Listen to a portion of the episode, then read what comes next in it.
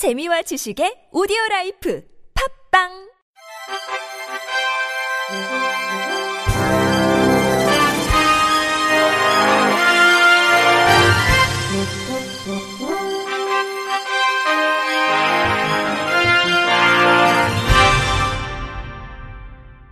청취자 여러분 안녕하십니까? 2월 18일 월요일 KBIC 뉴스입니다.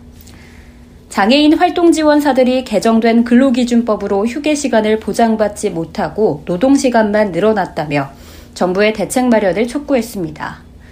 전국 활동 지원사 노동조합은 지난 15일 청와대 앞에서 기자회견을 열고 주 52시간 근무제로 8시간 근무 중 1시간은 쉬어야 하지만 활동 지원사는 장애인과 잠시도 떨어질 수 없어 휴게 시간이 무의미하다고 지적했습니다.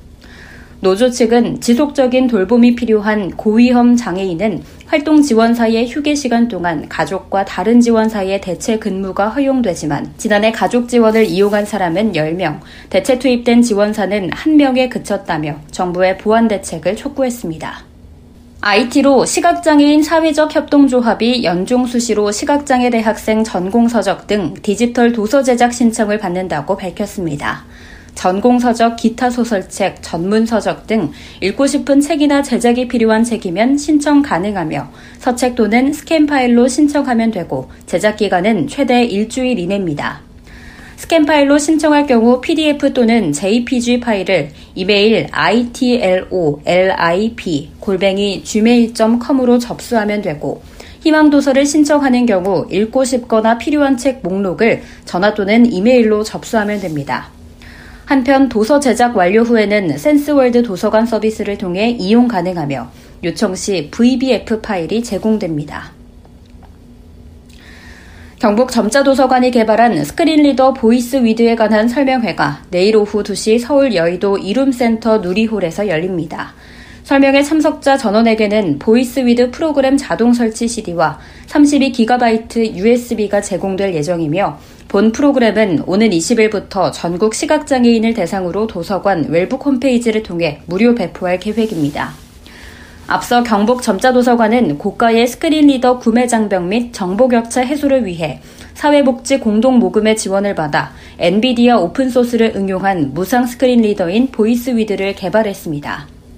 보이스위드의 주요 기능은 고성능 한국어 음성 엔진 탑재, HWP 지원, 한글 입출력 기능 향상, PuTTY telnet 프로그램, 왕초보 음성 강의실 프로그램, 멀티미디어 재생기 등입니다. 실로암 시각장애인 복지관은 지난 13일 오후 4시 복지관 강당에서 시각장애 대학생 29명을 대상으로 2019년 상반기 효명장학금 수여식을 개최했습니다. 이번 수여식에서는 차세대 리더 양성과 자립에 도움을 주고자 학업 성적이 우수하고 품성이 반듯한 시각장애 대학생 29명을 선발해 장학금 7,200여만 원을 전달했습니다.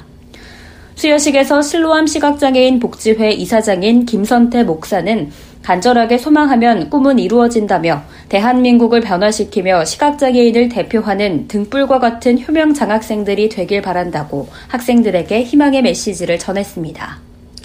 2019년 상반기 효명장 학생인 공주대학교 특수교육과 2학년 강민수 학생은 시각장애인인 부모님이 어렵게 가게를 꾸려나가는데 부담을 덜어드릴 수 있게 돼 기쁘다며 효명장학금을 바탕으로 학업에 매진해 특수교사라는 꿈을 가꾸어 나가겠다는 소감을 밝혔습니다.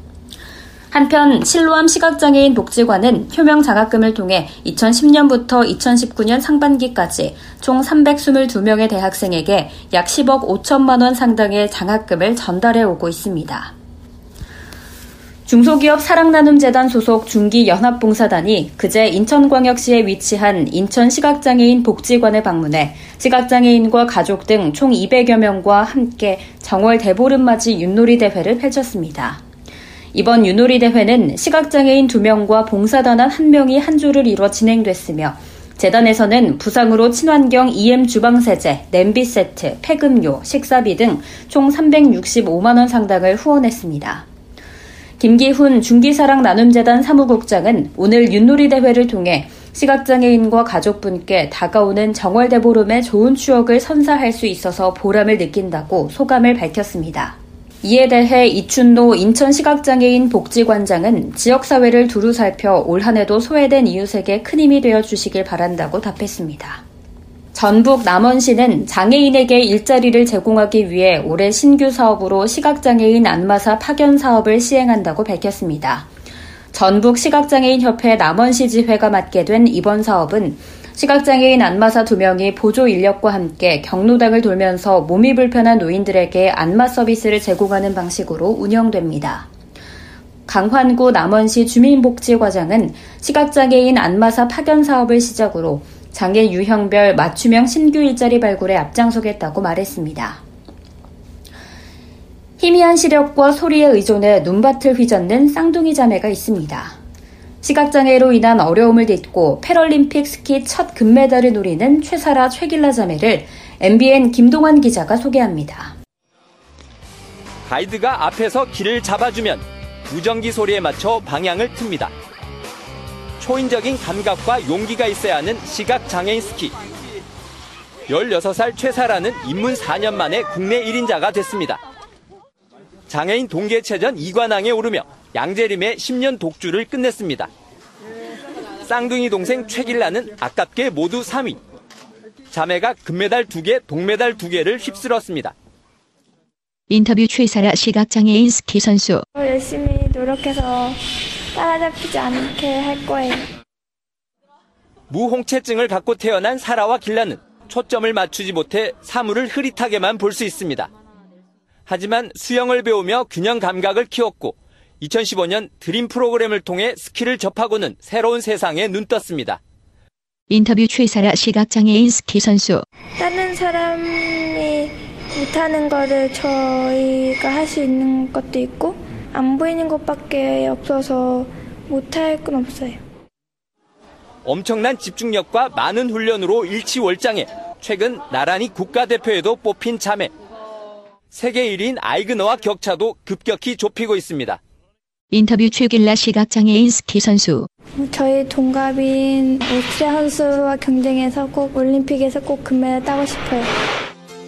영혼의 파트너이자 평생 라이벌인 쌍둥이의 도전과 함께 한국 패럴림픽 스키 사상 첫 금메달 꿈도 무르익고 있습니다. MBN 뉴스 김동환입니다. 끝으로 날씨입니다. 절기상 우수이자 정월대 보름인 내일은 전국 대부분 지역에 눈이나 비가 내리겠습니다. 눈과 비는 오후 3시부터 서해안에서 그치기 시작해 오후 9시 대부분 지역에서 그칠 전망입니다.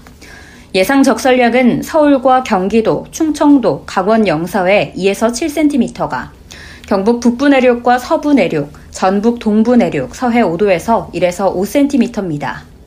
중부지방 일부에서는 눈이 10cm 이상 내리는 곳도 있겠습니다. 눈이 많이 내릴 것으로 예보된 중부지방에서는 비닐하우스 붕괴 등 시설물 피해에 유의하시기 바랍니다. 내일 아침 최저 기온은 영하 4도에서 영상 7도, 낮 최고 기온은 2도에서 12도로 예상됩니다. 이상으로 2월 18일 월요일 KBIC 뉴스를 마칩니다. 지금까지 제작의 류창동, 진행의 김예은이었습니다. 고맙습니다. KBIC.